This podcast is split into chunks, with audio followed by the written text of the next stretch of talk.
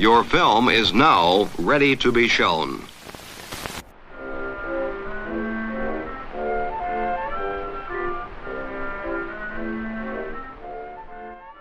Good morning. I'm Justin Hendrix, editor of Tech Policy Press, a nonprofit media and community venture intended to provoke new ideas, debate, and discussion at the intersection of technology and democracy. Two weeks ago, I participated in Tech and Society Week, a series of events across Georgetown's campus put on by a consortium of research centers across the university, spanning disciplines including ethics, national security, foreign policy, law, public policy, public administration, and public health. Tech and Society Week is a physical manifestation of that network, hosted by Emily Tavoulareas, who is managing chair of the Georgetown Initiative on Tech and Society. Emily invited me to join a panel with two other tech podcasters, where we interviewed one another about a handful of current topics and themes in tech and tech policy. One of my fellow guests was Quinta Jurecic, a fellow in governance studies at the Brookings Institution, a senior editor at Lawfare, and a contributing writer at The Atlantic. Quinta is one of an array of hosts in the Lawfare podcast, and she's the co-host of a miniseries called Arbiters of Truth that focuses on the information ecosystem. The other guest was Bridget Todd, who is Director of Public Communications for Ultraviolet, a gender justice organization trying to build a more feminist, anti-racist internet. Bridget is the creator and host of iHeartRadio's Tech and Culture podcast, There Are No Girls on the Internet, where she explores the intersection of things like gender, race, disability, identity, culture, and the internet and social media. Let's jump right in. So we're going to have a little bit of a smorgasbord of, of discussion this morning. We're going to talk about uh, some of the themes and issues that we've been hearing from the guests that we've hosted, and we'll uh, do our best to try to, you know, query one another as we go along. So what we've done here is we've kind of each come up with a couple of questions for the others. So we're each going to kind of trade off being host, essentially. I'm going to start off, uh, and then we'll pass the uh, the baton, essentially, or pass the mic, I should say, um, to each of us. Um, and I'm going to start with Bridget um, because you, you know, just introduced what you do, the kind of issues that you're concerned with. We're in a, a moment in this country uh, where uh, gender issues, trans rights, uh, you know, range of things have uh, happened uh, even in the last 24 hours that affect this discourse. You've been bringing that up with regard to tech, with regard to social media. Uh, there's a lot of talk right now about policy around kids safety, uh, strangely, that seems to intersect with some of these concerns. Um, it's different in red states than it is in blue ones, uh, but there's a lot that's out there. Um, when you kind of think about these issues, think about what you're hearing from the folks that you're talking to. Laws that might limit certain types of expression, uh, criminalize certain behaviors, laws that are putatively to protect children in certain contexts. What's top of mind for you? What are people telling you? Yeah, we're in such an interesting time with regard to how we're thinking about social media and the way that it kind of is on all of our, our plates in terms of our, our media diets.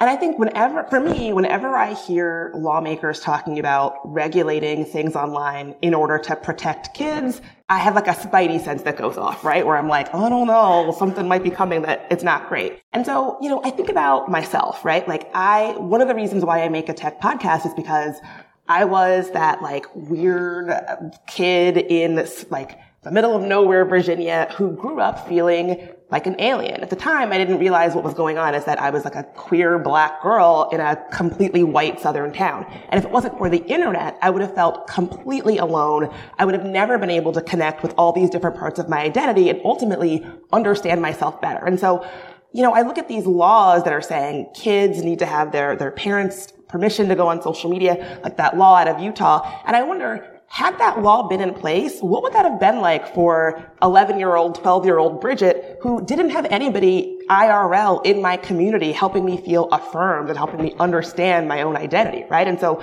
my first question is, how will this actually play out for the folks who are going to be most, you know, uh, impacted by it, the youth? Um, I also think that when we're talking about laws, right, like making certain behavior criminal, I really get concerned that we're not listening to marginalized people, right? Like, we have seen before when lawmakers pass legislation that is meant to protect kids online, it is people who are marginalized who are most impacted by that legislation, oftentimes her, right? Like, and so I want to make sure that we're actually centering and listening to those folks when we're making, you know, drafting legislation. I also feel that like, you know, if, if folks watch that TikTok hearing, part of me wonders, are our elected officials just slapdash proposing legislation and proposing bans and proposing criminalizing certain behavior precisely because they haven't really done a lot of governing and legislating up to this point. They want to say like, oh, here's a big flashy symbol that we've done something. We haven't just done nothing, right? And so I don't feel like good, substantive, meaningful legislating comes from a place of needing to grandstand. So I want to make sure that we're actually listening to those who are going to be most deeply impacted and making sure that we're not just, you know, throwing out laws to make it seem like we're, you know, taking this seriously to make up for the fact that y'all, that folks have, folks with power have really done I mean, I swear, jack shit in, in terms of actually uh, managing this problem. But I do agree it's a problem, and you know, I don't want to make it seem like I'm saying that we should do nothing because something definitely needs to be done. There's a di- jurisdictional issue. You know, what, what folks might want to do in California might be alongside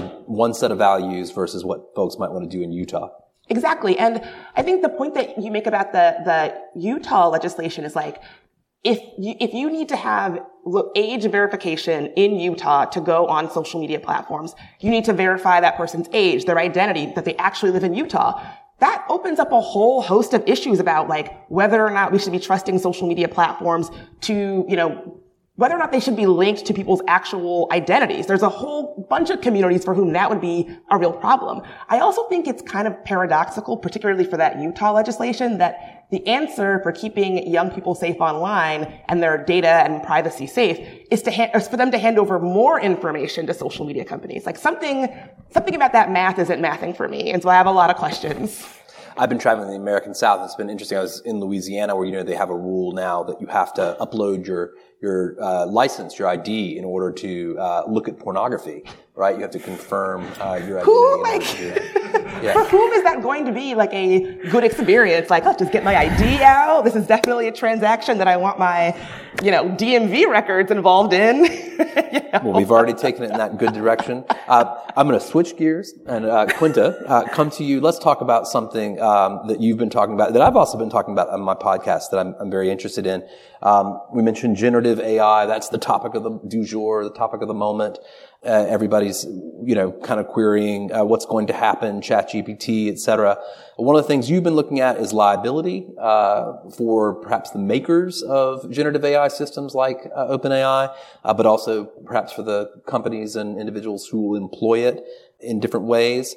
What do you think are the core questions that will determine how courts and lawmakers think about this issue? Uh, what are the experts that you're talking to telling you? Yeah, I think this is a really, really interesting issue. So for a little bit of background, so usually internet services, websites, you know, I like to use Twitter as an example um, are shielded by Section 230 of the Communications Decency Act for most liability for third-party content on their services. So the example that I usually use is that if I post something defaming Justin on Twitter, uh, Justin can sue me, but he can't sue Twitter. And so the the question with services like ChatGPT is are these models essentially putting out third party content or when, you know, you put in a question, um, if I say, does Justin kill puppies? into ChatGPT and it comes up with one of those weird answers that's kind of not really connected to reality and says, yes, he does, is that third party content because it's essentially answering a question I put in? Or it, does that content trace more directly back to OpenAI, in which case they could conceivably be liable, um, despite Section 230? I think this is a super interesting question. Um, Justin and I have both put out podcasts interviewing a, a, range of experts on it. I think we got pretty widespread of opinions. Um, some people saying uh, Section 230 absolutely would not protect uh, companies like OpenAI or companies like you know Microsoft who employ those services because you know part of what is exciting and new about these technologies is that they're producing something new right? It's not just, you know, if I put something into Google and it spits out a bunch of results at me. It's combining information. That's producing something new and creative. That's what's so interesting about it. And in that sense, perhaps these companies actually could be held liable.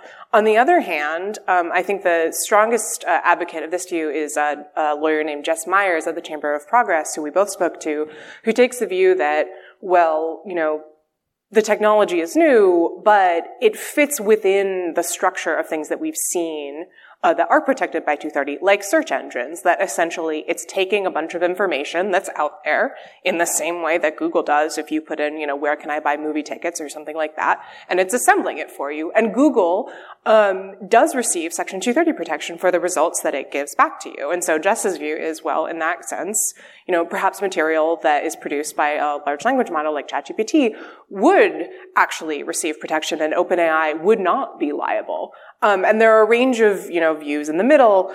I think that this is really, really important. It can sound kind of dry and technical, but I think if we zoom out and think about the role that the responsibility of tech companies and sort of the role that Section 230 has played in our public discourse can clarify why this is so crucial. So a lot of the Section 230 has kind of become a hot topic mm-hmm. um, for for good and for ill. I would probably say mostly for ill, in my view, unfortunately.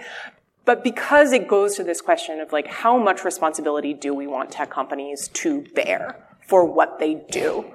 Now, the sort of follow-on effects from holding them liable, I think are really complicated and often we've seen redound in a direction that really harms people who are vulnerable, you know, rather than harming, say, Mark Zuckerberg's bottom mm-hmm. line, it's harming someone, you know, it's harming an isolated kid in a town where they don't feel like they know anybody. So I think that's, let's kind of bracket that for a moment. But I do think that the, the way that Section 230 has become such a hot topic politically really points to this sort of desire for people to see tech companies not just get a free pass on everything. You hear that language a lot. To see them held accountable, to, to make them be responsible for what they put out there. And so I do think that there's this kind of irony where companies like OpenAI are, you know, really bursting onto the scene and saying, here's our new amazing technology. Oh, it's not regulated. Who knows what it might do? This is important to kind of move things forward at the same time as, you know, in uh, just a slightly different sort of policy space, you have people really screaming at the TikTok CEO saying, you know, why isn't your platform doing more? Why, you know, why isn't Twitter doing more? Why isn't Facebook doing more? Et cetera, et cetera. And so the folks who I've spoken to really feel like if, if we take the view that Section 230 does not or should not protect outputs from services like ChatGPT, their argument is that's really important because in the same way that Section 230 allowed the internet to kind of blossom and grow um, in the late 90s and the early 2000s because companies were freed from having to worry about liability, that you know not OpenAI not having to worry about could we be held liable in court for the outputs of this system means that they can be a lot freer in experimenting and building this system and moving the technology forward. And in their view, it's really important to maintain that immunity. I will confess that I am a bit leery of that because I look at this and I say, we've just had, you know, five, ten years of people kind of taking a step back and saying, oh, whoa, these tech companies have become way too big. They're way too powerful. We've created a liability regime that is hard to untangle and fix, but it is one in which they generally don't bear responsibility if they, you know, if they decide to be bad actors and, and not moderate at all.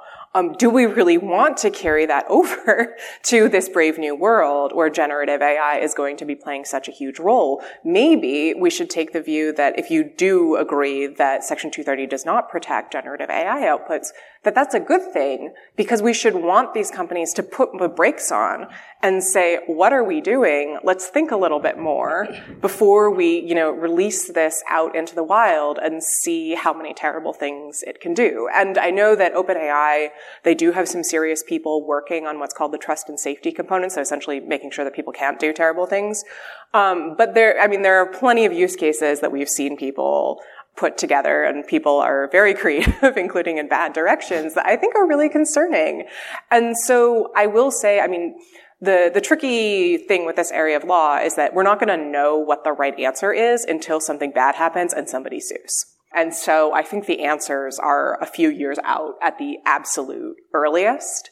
But it's absolutely, I mean, we're seeing generative AI, you know, all of these conversations about how much it's going to change. Uh, believe me, the lawyers are also paying extremely close attention. So one of the things I'm paying attention to is the language that people are using. Yeah. Uh, and there's this phrase that you've probably seen uh, reported or used, prompt engineering, this mm-hmm. idea of the prompt engineer.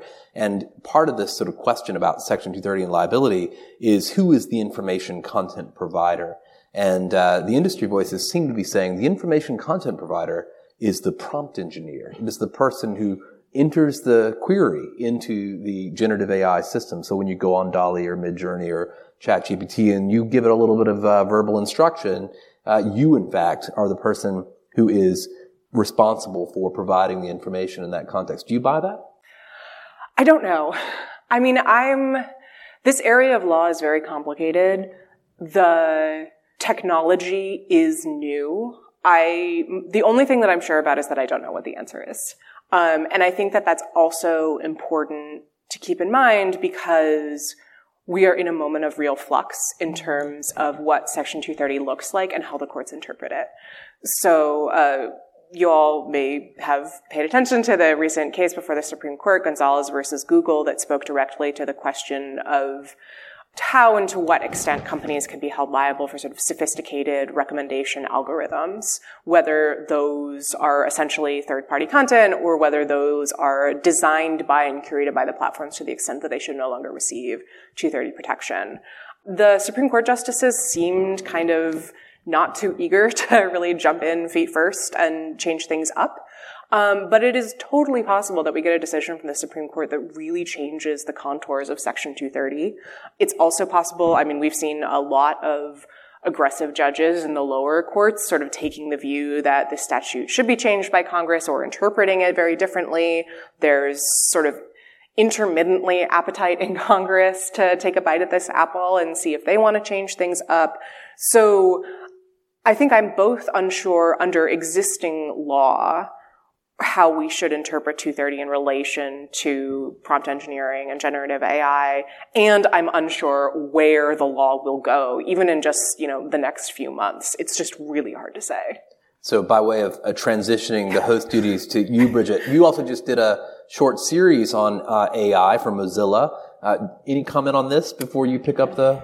Yeah, I mean, I completely agree. It makes me I, I, take no pleasure in saying this, but I agree that I think that a lot of these questions will be answered when something bad happens. Um, I don't think that we are the kind of country or the kind of people who are good necessarily at proactively thinking about these things. We're always in sort of a reactive mode and not a proactive mode, which I think is one of the problems with how tech fits in our, into our culture sort of more generally.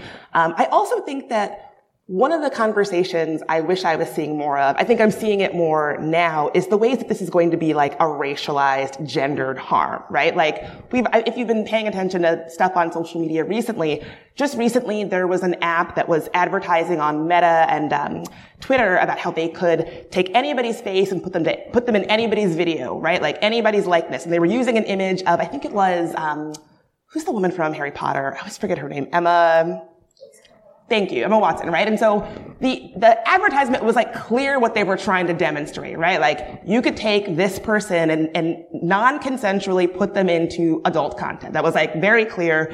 And I think the ways in which this is going to be a, a harm that impacts marginalized people the most, I think we need to absolutely be talking about frankly, I don't think we have the range to have that conversation. We haven't had it up until this point. I don't see us having it uh, now. But, you know, we're already at a time where digital harms are manifesting in real world harm for um, women running for office, particularly women of color and black women. With the addition of AI and not really thinking proactively about the harms that it could be responsible for, I really am concerned about the way this will really derail our democracy going forward. And so, um, I don't have high hopes, but I think that it's something that we absolutely should be thinking about. Um, and I also have to say, like, you might think that you're someone who would never get taken by an AI image. I also felt that way. I got taken by that, that fake Pope AI image. Do you all see that of like the Pope wearing a Balenciaga puffer? I was like, wow, the Pope is wearing this puffer? Okay. And then, you know, you scroll by it, you don't think much of it. Then yesterday I was like, wait, that was AI? I, I believed that. And so don't, like, you might think that you are, you know, too savvy to get taken. I got taken, y'all, so harms are real.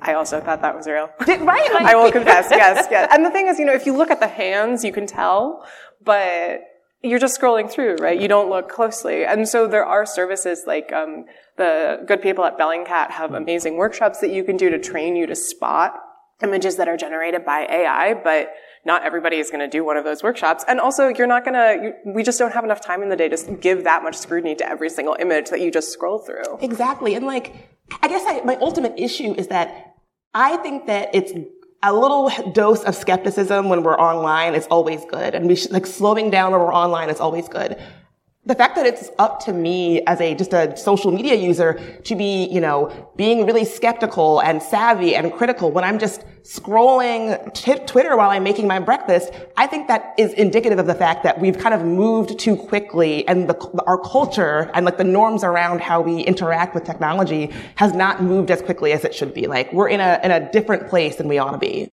Over to you.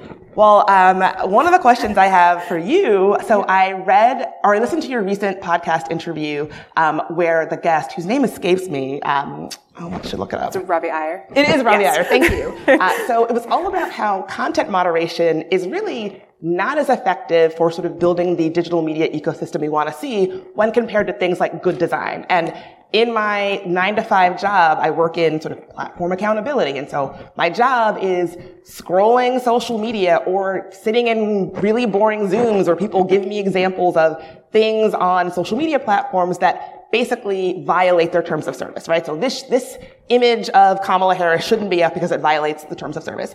Compiling that scheduling a call with leaders at Facebook or TikTok or Twitter, waiting a month for them to set the call and then reschedule it, and then being like, hello, um, here are your terms of service. Here are 10 pieces of content that violate that. Can you please explain why these do not violate your terms of service or take them down? It is boring work. It feels like playing whack-a-mole in the least fun way and the least effective way. And so hearing that from your guest, that that is like not an effective way to do it, really made me feel affirmed in how much I don't like doing that work. So my question for you would be, are there things that we're kind of clinging to in the space where we're trying to build a better digital future for everyone that really maybe are not the best uses of our time or maybe not going to be the most effective? And are there examples of folks getting it right that you're hearing? Yeah, I think this is a really, really interesting and thought-provoking question. So for background, so this is an interview that I did recently um, with my co-host Alan, uh, with Ravi Iyer, who used to be at Meta, um, left recently and now is sort of doing a lot of really interesting thinking about rethinking social media from kind of uh, engineer's perspective. And so the argument that he was making was based on an essay he wrote with a kind of provocative title, Content Moderation is a Dead End. and he explains that, you know, what he means by that is not that nobody should moderate content. Obviously, we should moderate content. There's a lot of stuff that you don't want on your platforms but rather that kind of going, you know, piece by piece is important, but it doesn't help us fix the problems that are causing these sort of underlying toxicities in the ecosystems that we're that we're using, right? That you know it's super valuable to have people like Bridget doing this work, but that at the end of the day, you know, you're going to come back tomorrow and you're going to have to do it again because there's going to be more stuff on there. And so what I found super, super interesting about what Ravi was arguing is that his view is kind of we need to take a step back, a step back and think about this more from a kind of a design perspective. How are we building our platforms to potentially encourage, maybe without meaning it, people to behave in ways that are abusive, harassing, asocial, you know, posting, say, uh, falsified images on generative AI without identifying them as such, right? And how can we redesign platforms to encourage different kinds of interactions? He, he mentioned, uh, I can't remember which platform this is, or maybe it was just speculative, but there's an idea of having a, a button where instead of, you know, a, a, heart or a retweet or something like that, you could have a button that says, you know, this is thought provoking, mm. um, which I really liked because I feel like a lot of time when I like something on Twitter, that's actually what I mean. But that, you know, you can make these design changes that actually do change how people interact with the systems. And while we were having this conversation, I actually found it weirdly hard to conduct the interview because it felt like trying to fit my brain into a different paradigm than the one I was used to using. Um, because I think we are all so used to being able to, you know, point to specific things that are going wrong, right? Like this post shouldn't be there, that post shouldn't be there, this post was taken down, then it shouldn't have been taken down. Um, and kind of zooming out and trying to think about it in a more systemic way um, was actually just sort of psychologically very very differently for me. And if you listen to the interview there are a bunch of places where i ask him questions and he says well i think that's actually thinking more in a content moderation mm-hmm. level here's how you should zoom out because it's really hard to kind of reorient yourself. And i do think that p- part of how i was thinking about it is that you know we're all playing different roles here right? So I think in sort of our, our podcasting, wearing our podcasting hats, we're trying to kind of help people understand these platforms and these forces that are so important to their digital lives. Bridget, when you're, you know, reaching out to Meta and saying like, hey, can you please take this down? You're playing the role of essentially being the ombudsperson that they frankly should have in-house anyway, but often don't. And then there are also engineers like Ravi kind of on the back end saying, how can we rebuild this system to make it better? And the thing is, I think it's actually, it's really difficult kind of from the front end, just as a user to conceptualize that because we don't have access to the back end. And to some extent, I think that is just a sort of question of what role different people are playing. But to some extent, I also think it, it speaks to the absence of transparency on the part of these platforms that, you know, with TikTok, for example, there's a lot of conversation around the TikTok algorithm and how opaque it is, right? Or with Twitter, given how Musk has been making all of these changes, right? There are all these changes to what appears and what does well and what doesn't do well. And I think we all sort of have this sense that this is just a sort of opaque force that is acting in our lives that we can't possibly understand. And part of that is because there's not transparency about these design choices and how they're made. I will say one of the things that I actually really liked about Twitter pre-Musk was that they often would say like, hey, we're trying this out. We're going to put a little banner up when you retweet something without reading it saying like, do you really want to tweet this? And journalists like myself love to complain and say like, I actually wrote it. but I do think if I'm remembering correctly, there was some data indicating that that actually did help in spreading or in limiting people from spreading material with, you know, false or incorrect comments on it. So, in the absence of that transparency and a sense of why things work the way they work, I think it's actually really hard to kind of fit your brain into this different model of understanding platform design. I'm, I'm curious what you think about this as well. I sat here thinking about something that I heard Maria Ressa, uh, the Filipina journalist and media entrepreneur who recently won the Nobel Prize, say, which uh, to some extent, content moderation. She described it like uh, you you take a mug and you reach into a dirty river and you scoop out some water, you clean what's in the mug, and then you pour it back in the river. This is what my day to day feels like every day. And I thought that is the perfect metaphor for uh, for what's going on with content moderation. And uh, like you, I, I struggle with, uh, like you, Quinta, I struggle with, you know, there are a million questions to be answered about content moderation, labor issues, and uh, you know, efficacy issues, and all sorts of questions about how these platforms do or do not deliver on their terms of service uh, and why, and, and you know, and how can we get to a, a, sort of better performance to some extent. But on the other hand, I, I tend to agree with Ravi that you know, big picture, we have not designed a social media ecosystem that is pro-democratic, that is pro-social, um, and that ultimately will, I suspect, maintain us into the 21st century. Yeah, well, that feeds into a question that I really wanted to ask you about sort of are we in this place where all of us have just come to expect the worst when it comes to what kind of digital ecosystem we have and could have? Um, in a piece on your site for um, about the TikTok congressional hearings, you use this great AOC quote. You say where she says, "Our first priority should be in protecting your ability to exist without social media companies harvesting and commodifying every single piece of data about you without your consent." Um, and I guess I wonder, like when I read that quote that you put in your piece, I thought, wow, what a concept, right? That, that, that we should, that we could be able to expect an experience online that wasn't just, you know, extractive and commodifying and buying and, and selling every piece of us, every piece of how we show up online. So my question is, do you think it's possible to get to that shared tech future and, you know, where we can expect something better of our online experiences and what should be, like, no pressure, but what, what are some things that can get us there?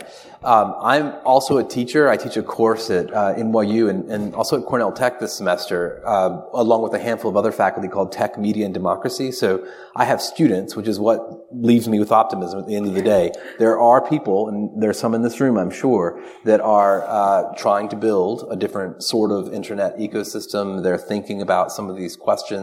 They, you know, uh, really truly want to to build things that that hopefully produce a more healthy uh, discourse and uh, and take into consideration some of the things that we're talking about. I I, do, I definitely think it's a sort of whole of society you know, issue. It's something that we're, we're, no one company, no one entrepreneur, no one lawmaker is going to introduce the law that magically fixes everything. It's, it's going to take literally millions of people deciding, you know, is this what we want? I, I truly don't have the answer for you, but what I do hope we'll see, you know, over time is this sort of pro-democratic movement respect for dignity. Mm-hmm. Uh, that's one of the things that I, I keyed in on AOC's comment. She was not She's not a member of the Energy and Commerce Committee. She wasn't at the TikTok hearing. Her comment on the TikTok hearing came in her first TikTok post ever. Um, but in many ways, you know, she's sort of a genius with social media. No doubt she'd be a genius about social media. I think she nailed it. Are you optimistic when we think about our, our tech future? I go back and forth. I mean, I think in in many ways it really does feel like the conversation has become a lot more sophisticated in recent years. And I think that I don't want to say that none of these issues were present before 2016 because they obviously are, and Bridget, you particular have done a lot of work showing exactly how that was the case. But I think that, you know, 2016 with the issue of Russian election interference, there was sort of this massive public freakout about the internet.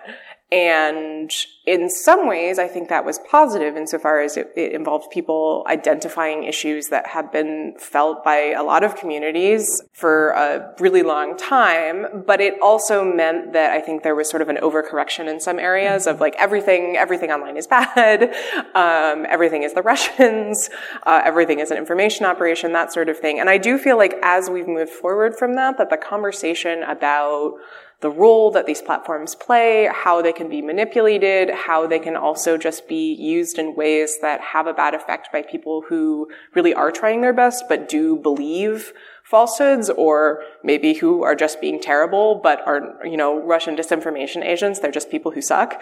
Um, that those issues, it does feel to me like the public conversation, the coverage in the media, maybe to a, at least a little bit in Congress, maybe, has become more nuanced and sophisticated. And I do think that that is a really positive development. Just if you look back at how, you know, the New York Times covers a potential disinformation operation, it's really like night and day from 2016 to today. That said, we obviously have a really, really long way to go, both in terms of, you know, the sophistication of policymakers and addressing these issues. I think the TikTok hearing was like, it felt like there was kind of a split screen where Congress is, you know, hammering the poor TikTok CEO, and uh, meanwhile, every single privacy expert um, was just screaming, like, we just need a comprehensive privacy law. This isn't just a TikTok problem. Please, God, we need a comprehensive privacy law.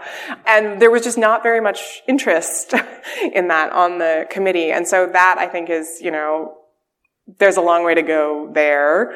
I think that Musk's purchase of Twitter and sort of mission to burn to the ground the platform's trust and safety capabilities is a really, is a real step back and a reminder of the fact that these platforms are by and large controlled by powerful individuals who can kind of do whatever they like with them. And it doesn't feel like we've made much progress in terms of mitigating the capability for one individual to cause such harm.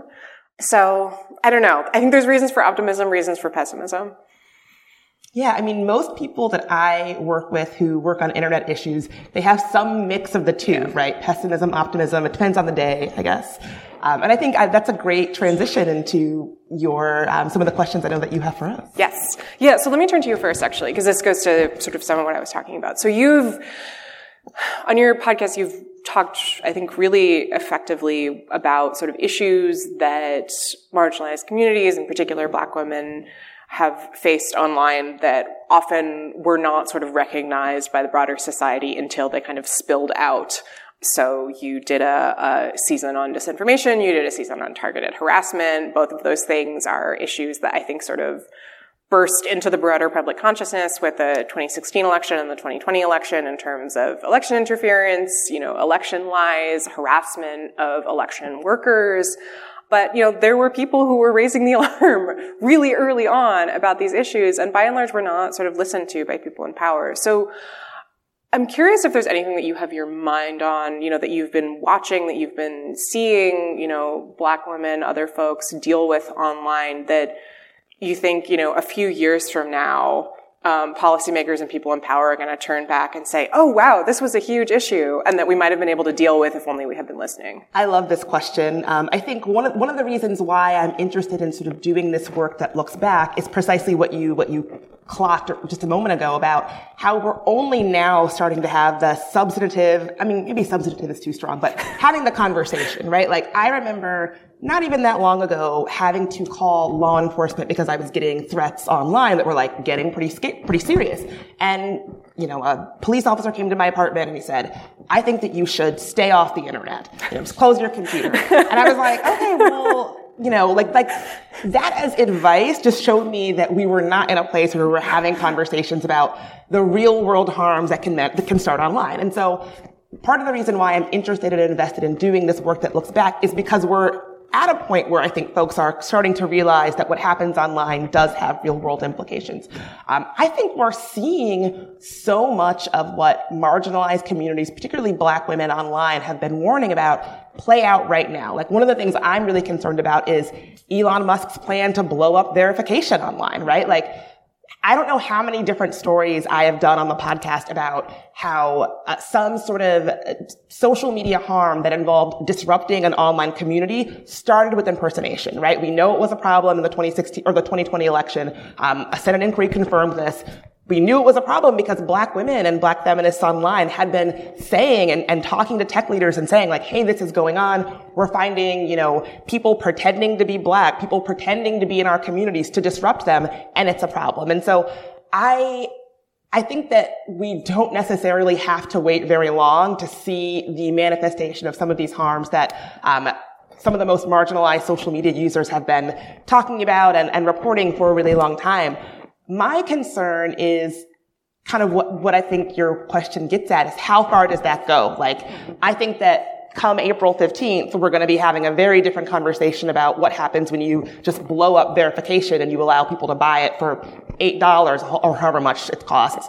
So that's one thing, but I'm really concerned about like the thing that we, you know, the thing that we're that we're not seeing like how is that going to manifest? What harm is that going to, going to turn out to be? How is it going to disrupt our communities both online and off? How is it going to disrupt our democracy? Um, those are the things that like keep me up at night.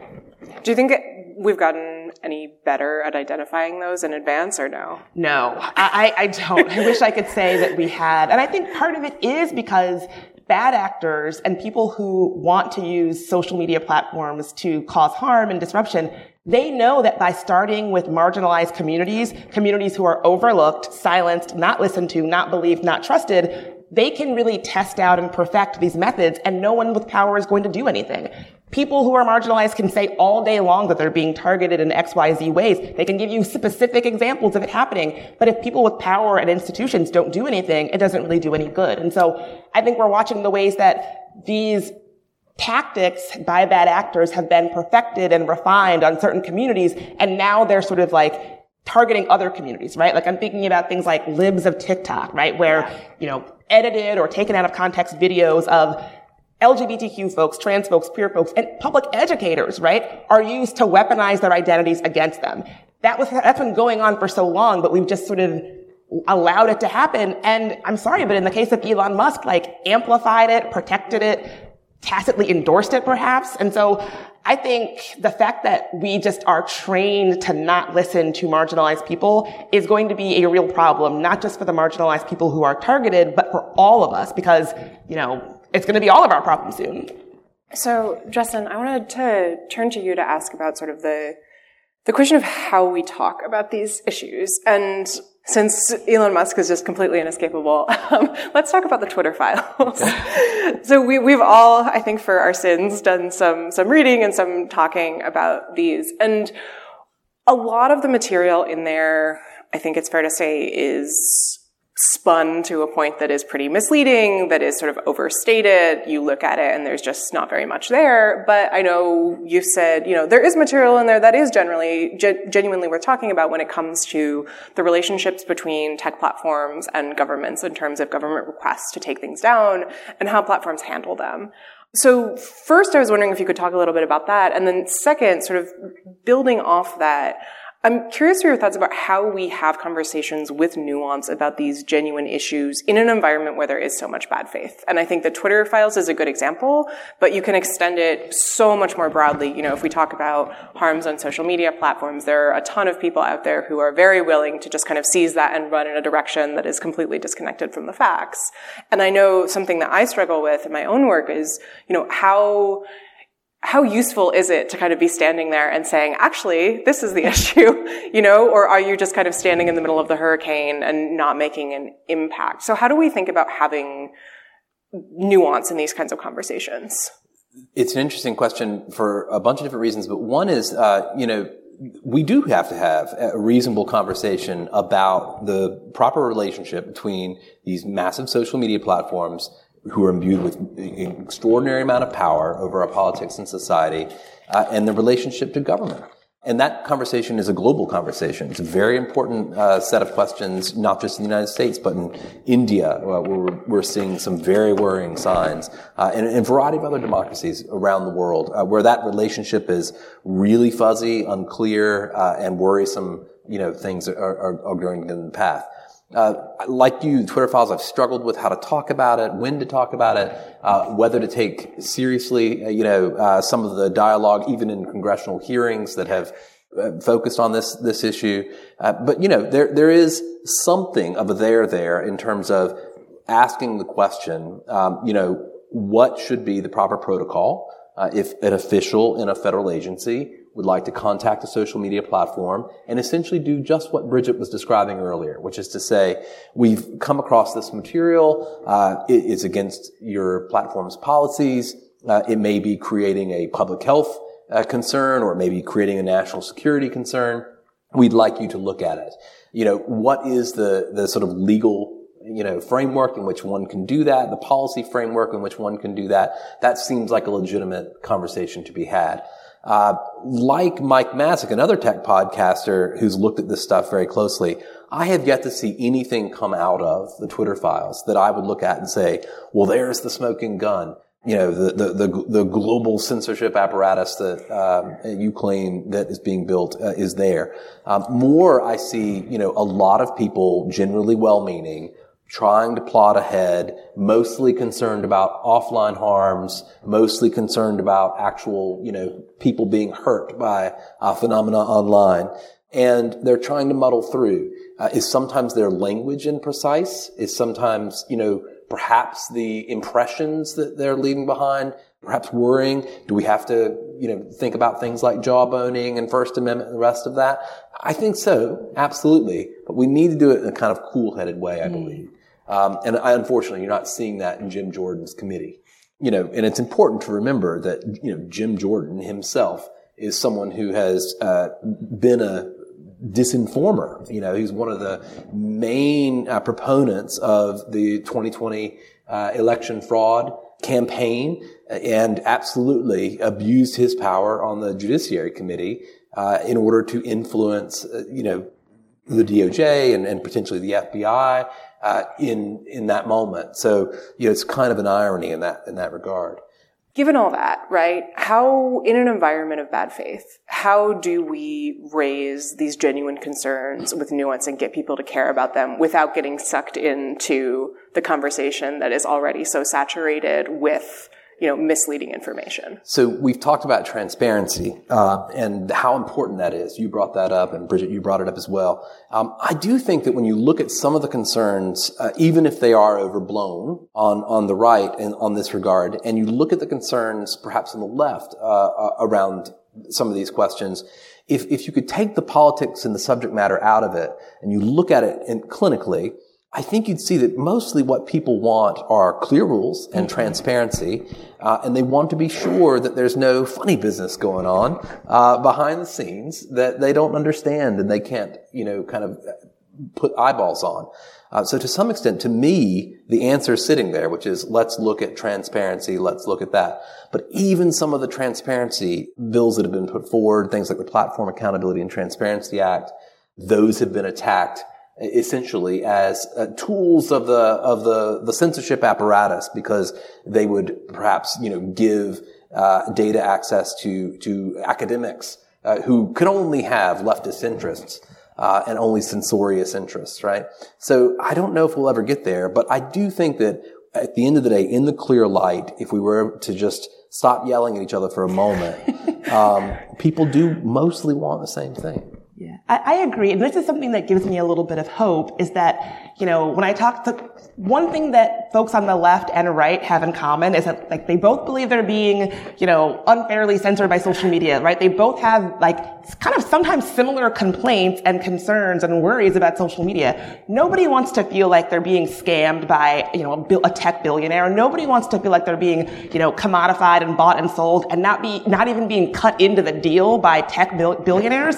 And so I think that that is like a uniting uh, force that I think a lot of folks feel. It's just that, you know, we don't want to be scammed. We want, we want the rules to be transparent. We want to not feel like somebody is getting one over on us. And so I think that is a very common kind of American value that I think might be the thing that gives us common ground on this issue. At the end of the day, I often think that our arguments about tech policy are really arguments about the quote unquote rules. Mm-hmm. Who gets to do what? Who gets to say what? Who gets to make the rules? Who gets to decide? And to some extent, because we can't seem to have a good conversation about those issues, uh, more broadly, you know, our constitutional issues, our legal issues, et cetera, um, because that seems like such a sort of frustrated path, uh, a blocked avenue. We argue about it with regard to tech. Yeah, I think that's absolutely right. And, and in some ways, I mean, I do think that the strength of First Amendment protections in this country mean that there is a lot that the government can't do. And so it all gets sort of shunted over to private platforms, which is itself a, a difficult and complicated conversation. I'm sure we could go on for another hour, uh, but unfortunately, I believe uh, we will have to draw it to a close. I want to thank the organizers once again. Uh, I want to thank these two excellent guests and hosts uh, for for being here today. Uh, thank you very much, and thank you to all of you. Uh, we're going to stick around for some questions. I think.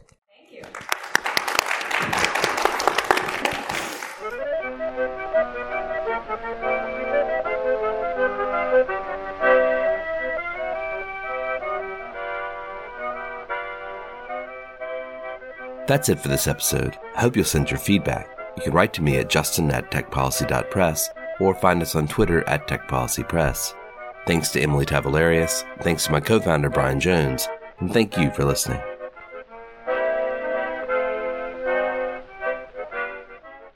Tech Policy Press.